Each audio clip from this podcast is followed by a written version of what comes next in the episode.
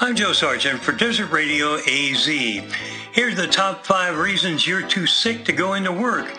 Number five, it's impossible to cover up all your leprosy.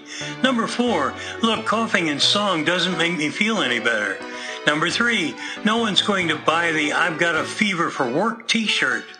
Number two, again, having a higher temperature than everybody else is not called overachieving. And the top reason you're too sick to go into work? Your office ceiling is so low, vultures hardly have any room to circle. You're, you're hilarious, my friend. If you've got a music request, go to desertradioaz.com and fill out the handy request form. Your song will go on the playlist. Well, I guess that makes our naughty parts tingle. Thanks for listening.